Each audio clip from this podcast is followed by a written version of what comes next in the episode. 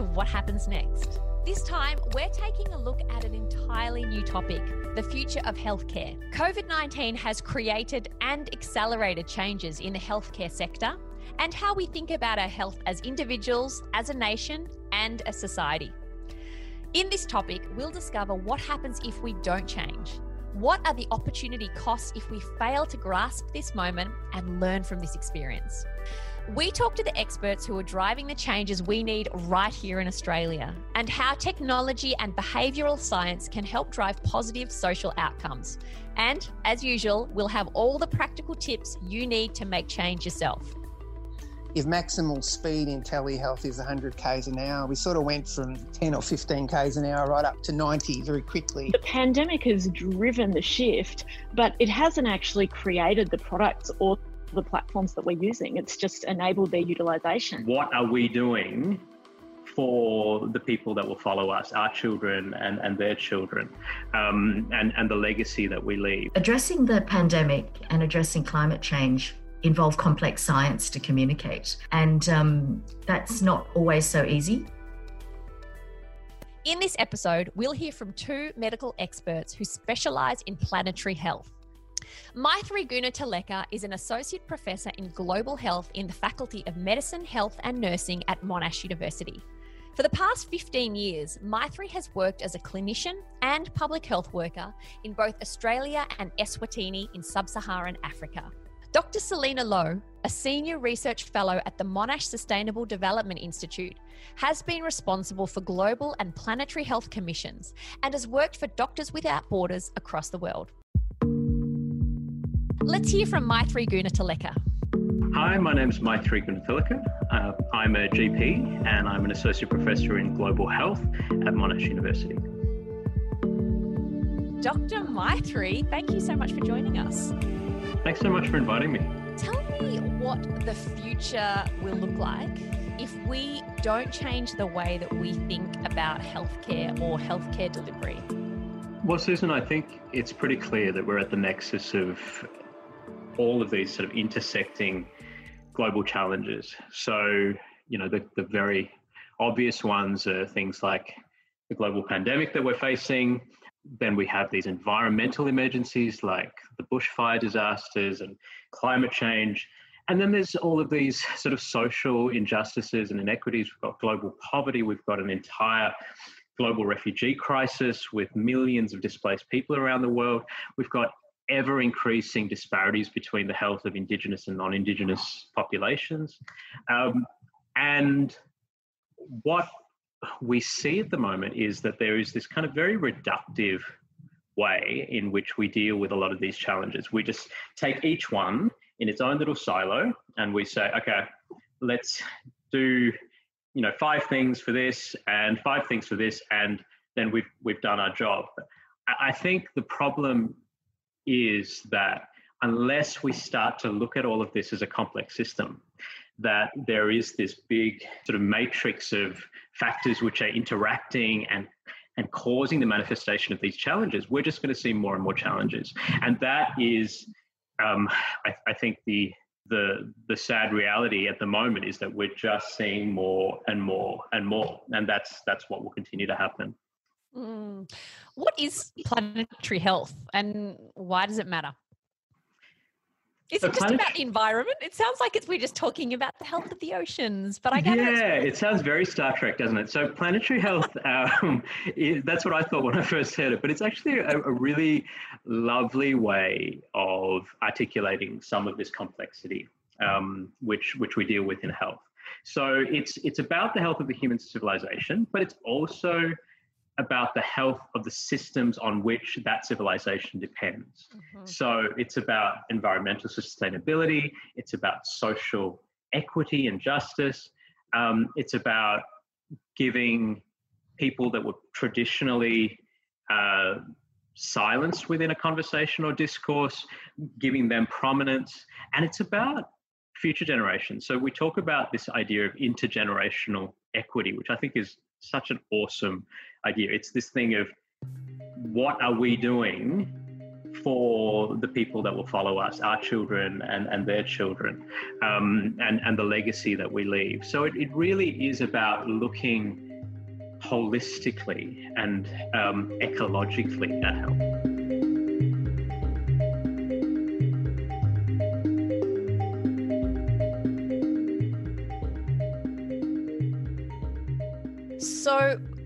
Why why is that important? Is it um, because, as you said, we've kind of been thinking about things too individually and, and too blocky, and not focusing enough on how they connect, or is it is it something else? What we know is that social disorder and environmental disorder actively generates and perpetuates biological disorder. And so often we in healthcare get really blinkered in our vision. We just look at, okay, here are symptoms of diseases, and we'll address the symptoms and then move on to the next person. Because, uh, and often that's that's to do with you know being time poor and resource restrained. You know those those things lead us to look at health in that way. But we we we know that the science tells us that unless you address the root causes, which are often environmental and social, you are only going to get more and more um, health challenges. And so that's why it's so hmm. important that we look at all of this disorder as part of our conversation of, of around health. You might have noticed we're in a global pandemic. And mm. as well as the obvious health challenges that come with that, we see the cascade that, that comes from it. Economic challenges social challenges medical challenges environmental the whole the whole host that's that's ricocheting off that. Mm. has anything come from the, the current crisis that we find ourselves in that um, that are presenting opportunities to us about the way we can be thinking about the future of healthcare? And how can we most make the most of this opportunity of time that we're in when we think about healthcare particularly Absolutely. I think, you know, uh, uh, pandemics expose all of the stuff that we try to sort of not think about on a day to day basis. It exposes the inequalities, it exposes the weaknesses within the health system. You know, so from a, a, systems perspective, I mean, just talking about the Australian health system, I mean, we are seeing um, the issues laid bare, which you know people that are in the system have been talking about for decades, but people outside the system, you know, aren't really aware of. And it's really useful because when we, we become aware of it, we can fix it, we can address it. Um, so it's not just about addressing workforce shortages within the system, it's about looking at infrastructure and the technologies, the appropriate technologies, and, and about the systems which connect different um, parts of that system. And then also it's about understanding that pandemics, you know, we've always known that pandemics expose inequality because unfortunately, people who are vulnerable, people who are marginalized, are impacted by communicable diseases and non-communicable diseases at much higher rates. So in America, you're seeing, you know, three to four times the death rate um, uh, for COVID patients in African American populations. Mm. I mean, that's just astounding, but it is something which we know when people have structural discrimination, it affects their access to healthcare, which increases their rates of non communicable disease, chronic diseases. And when you have chronic diseases, you're more vulnerable to an infection. You know, and and this mm. is the same thing that happens here in Australia with um, our vulnerable communities as well. You know, um, our Indigenous communities in Australia have um, far have had a history of these disparities in health, and so often we've just talked about them as, oh, you know, it just exists, not recognizing that there is a history of, like in in, in our country, of systematic displacement and segregation and forced assimilation, and then on, and this sort of ongoing structural discrimination, which has led to these differences in health outcomes. So we hmm. have the opportunity to take the blinkers off and say, hey, if we're going to fix this, we need to address all of this other stuff that is more upstream.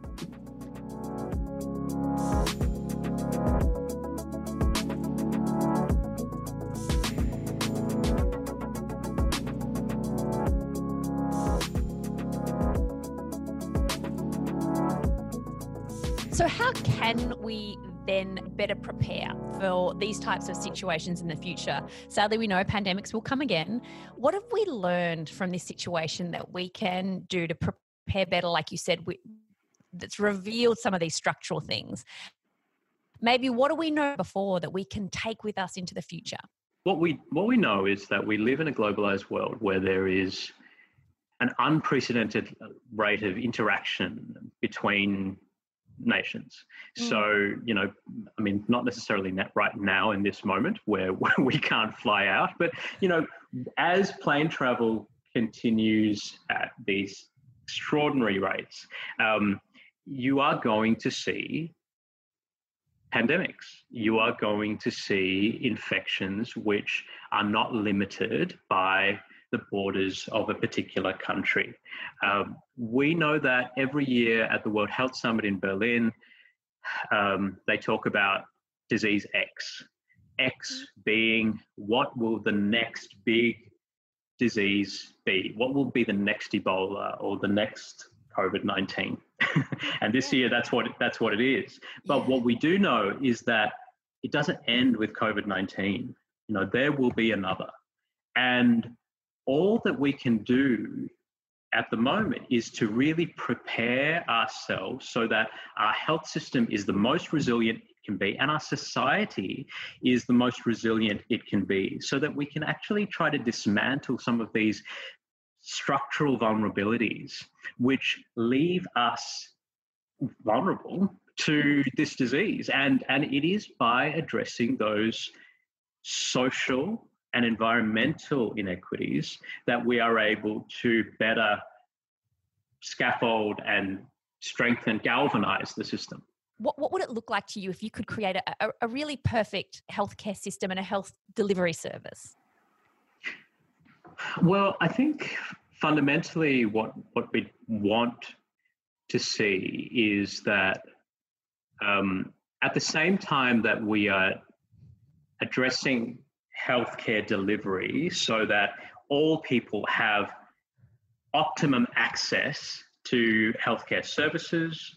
Um, we would also be able to address these systems issues that we've been talking about, which means addressing the climate um, issues, you know, making sure that we're reaching the Paris targets, you know, that were set out for us, making sure that um, we're addressing the homelessness issues within the country, making sure that we are looking at um, the engagement and the empowerment of Indigenous people within our country, and looking at global the global refugee crisis and displacement in the context of climate change. I mean, you know, when you see um, a the, the sea levels are rising because the ice caps are melting because of you know increased carbon emissions you're going to get more refugees. People don't have places to live. And um, and we can't turn our backs to that. We can't um, be blind to the reality of what's happening to our world. So I think in a utopian setting, what we what we would be doing is be opening our eyes to this complex matrix of factors and addressing all of them together. Now that is a really that's why we call it utopian because it's you know it's it's so difficult. But I think what we can do is at least start with an awareness that that this is how it works and then think about how we integrate our policies so that it, we are thinking about the climate. We are thinking about social injustice while we're thinking about health. Maithri, this was so interesting. I really appreciate it. And it's always nice to have a Star Trek reference thrown into the podcast. So thank well, you so much so. for your time. My pleasure, Susan. All the best. Let's hear from Selina Lo. I'm Selina Lo. I'm a senior research fellow at the Monash Sustainable Development Institute. And my other life, I'm a consulting editor to the Lancet Medical Journal, uh, based out of London. And there I commission work on planetary and global health. Dr. Selina Lo, thank you so much for joining us. Thanks very much, Susan, for having me. What does the future of healthcare and health service delivery look like if we don't change how we think about it? Yes, thanks, Susan. Um, I think that's a really big question. And um, it's probably for me not so much changing the way we think about healthcare and health service delivery, but more in terms of where we're taking the action.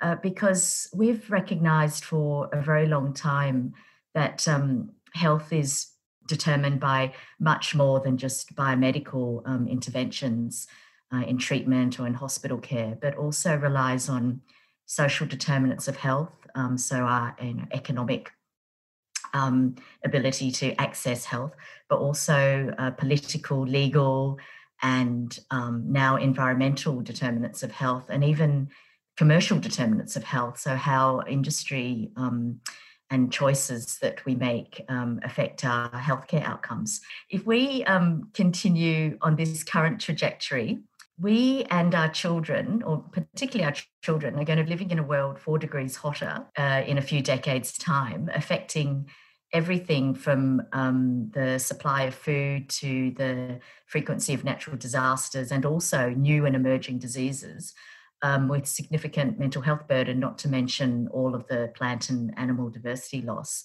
And while we've always known about the risk of a, you know, like a modern global pandemic for years, um, we haven't really implemented on um, on the messages or the assessments of um, those previous reports. For example, in um, 2015, the Lancet published uh, an Ebola commission identifying that the world was not prepared really for the next pandemic or for a pandemic, and that was five years ago. On climate change, we've seen increasing understanding and also commitment um, in terms of the threat and the opportunities of linking climate change action to health outcomes. Um, uh, there's so many um, different direct consequences um, from flood and drought and heat waves, but also indirect um, consequences of climate change uh, including um, this um, complex relationship of um, animal and human host. So, I mean, I'd argue that it's not so much that we don't have the understanding and the thinking, because we've had very sophisticated scholarship around social, political, legal, ecological determinants. But what we're not so great at is um, acting, you know, to uh, mitigate all of this in implementation in the type of funding action we do and um, kind of building up a new cadre of workers um, for um, um for the future. I would also argue that um, the future is actually now. that um, uh, COVID and also our summer that we've just seen passing in Australia is in fact the stress test um, or the stress future that has kind of revealed all of these um, inequities and our um, not so much inability, but perhaps neglect of um, direct action on these inequities. But um, also um, that with increasing understanding of these different links, that uh, we're coming to a greater, uh, at least within um, uh, the health space understanding of our um, inextricable links to our environment and um, what that means in terms of the urgent action needed um, to determine our future.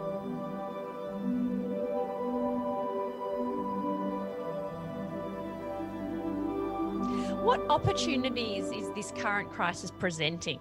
And how do you think we can uh, make the most use of them in, in, when we think about healthcare and health service delivery? I think that COVID and the complexity of what we call planetary health have got a lot of commonalities. Addressing the pandemic and addressing climate change involve complex science to communicate. And um, that's not always so easy, but um, it also involves and needs to have global international cooperation. So both action on climate change and action on the pandemic need that. But the other commonality is that no matter what, um, both of these burdens will affect the vulnerable largely and um, more acutely. And the different, only real difference between them um, that I see is that it's actually in the action, in sort of the immediate understanding of the threat and action on it, because the pandemic has actually uh, mo- mobilized huge resources and historically, you know, unpredicted um, responses from some governments in terms of how they're um, looking after their most vulnerable as well and protecting them during this period. And one piece of legislation I find quite interesting right now is this Welsh Act of uh, the Wellbeing of Future Generations. They enacted this in Wales in 2015, and it was after a number of years of working on sustainable development in Wales. I think they're well prepared to understand the many determinants of health. But this act is so unprecedented because it, by nature, is protecting future generations by addressing health and well-being and environmental challenges right now for the next generation. So opportunities like that are already here. And I would say, you know, it's the system, um, these sort of system buildings that we have to start doing. To answer the question in terms of um, looking at the good, you know, there's so many anecdotes, um, whether it's at an individual level being a little bit more self-sufficient those of us who can not traveling so much um, which is better for the environment anyway building a better sense of community. Um, these are the positive stories coming out but i'm obviously cynical you know i mean? We, we, we record these positive stories and really what we should be um, recording also is um, all the people that don't have those connections on a more sort of global or national level there are um, opportunities, you know, for scientists um, to work together very quickly and real time. You know, they coded um, the genome really quickly um, um, because of international cooperation, and that really has to be protected as a global public good. No, no, matter you know our politics between countries, we have to protect scientists and their right to and um, the world's right to access collaborated data. Other opportunities are not so much in the you know direct health space but just thinking of conflict and health for example um, in the last 20 years 30 world heritage sites were destroyed by wars and um, yet in the last few months we've seen ceasefires you know in 11 countries because of the pandemic. And uh, this has to be good no matter how cynical we are. So unesco for example they had a um, they have quite a beautiful campaign at the moment talking about the next normal, and it's essentially collecting, you know, such good news stories, um, less shooting in US schools, um, and that um, different mobile operators in Africa are granting free online access to education resources. Stories like that are, I think, um, just as important as stories of, you know, where the um, cases of COVID are going up and down, and um, we need to kind of get together on that. I think yeah. as a global yeah. community.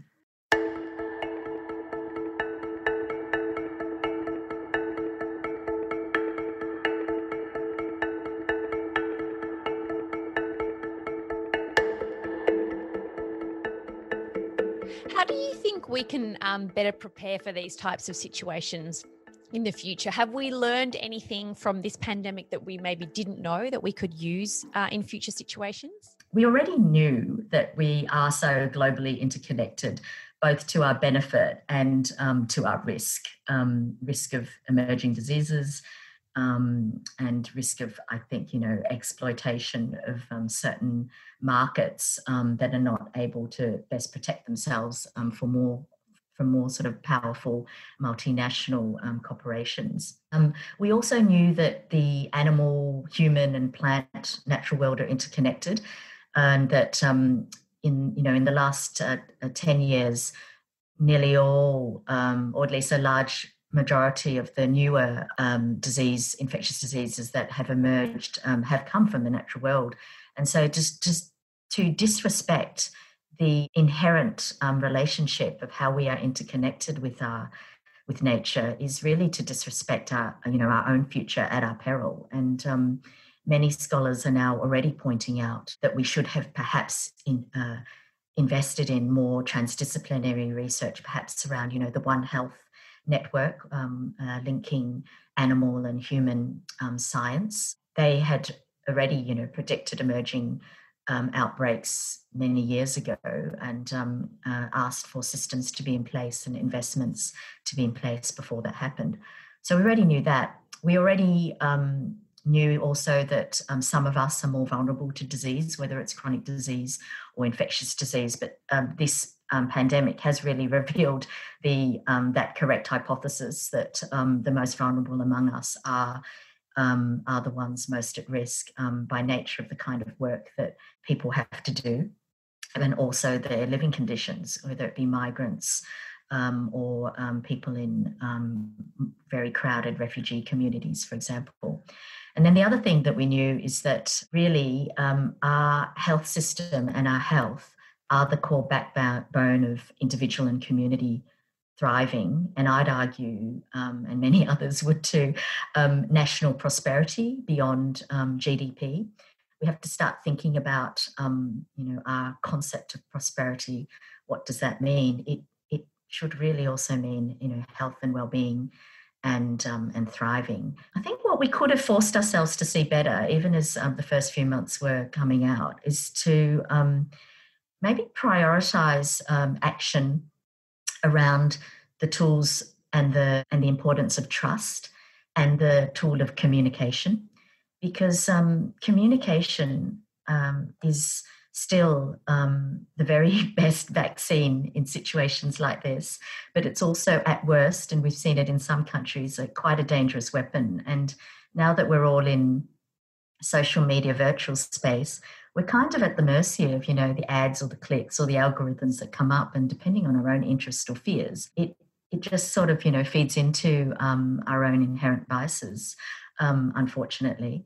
Um, and so the second area that um, maybe um, we could have better prioritize some discussion or uh, multidisciplinary discussion at a national level or international level around is is in the face of evolving evidence, which is what we still have with um, the actual disease of COVID, we don't know everything about it. We don't really know how it affects um, young children or adolescents. We don't really know even um, those people with mild disease or asymptomatic. Do they have long term sequelae and consequences and what they are, or the mental, and then the mental health burden of living with all this uncertainty? There's so much we don't know. We don't even know, um, you know, the um, for example, when we close down the schools, you know, what, what would happen after that?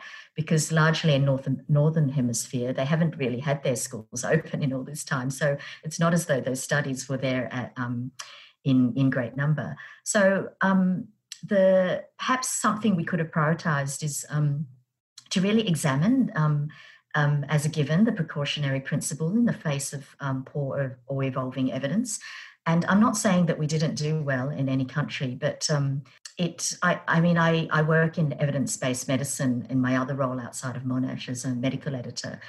And um, it is not um, you know perfect or um, strategic really how studies come out. They just come out because that's how researchers have done it. And the the duty of um, you know governments and people um, responsible for policy making in, in outbreaks, for example, is to take the best evidence and you know use the precautionary principle to make decisions in that. And I think we've kind of done the best we can, but some kind of scholarship examination of this method would be interesting. And then lastly, um, but most importantly, um, my lesson and one that I always have been trying to promote in the last few months here is that health workers really are our most precious resource mm. and most vulnerable in this fight. And mm. um, you know, we see it now in Melbourne with um, rising number of uh, health workers affected, but we saw it months and months ago um, in China, and they need to be protected not just physically, you know, with the right PPE, the best protection possible, but I think they also need to be protected in their voice. And um, from China to the States to UK to here, health workers trying to mm-hmm. um, speak about their situation have um, have not always had that freedom to do so, and um, I think to risk not listening is um, really a risk. Selina Lo, lots to think about there. Thank you so much for your time today. No worries. Thank you so much, Susan. That was a pleasure some incredible ideas to consider from that discussion. More information on what we talked about today can be found in the show notes. Thanks for joining us. I'll see you next time.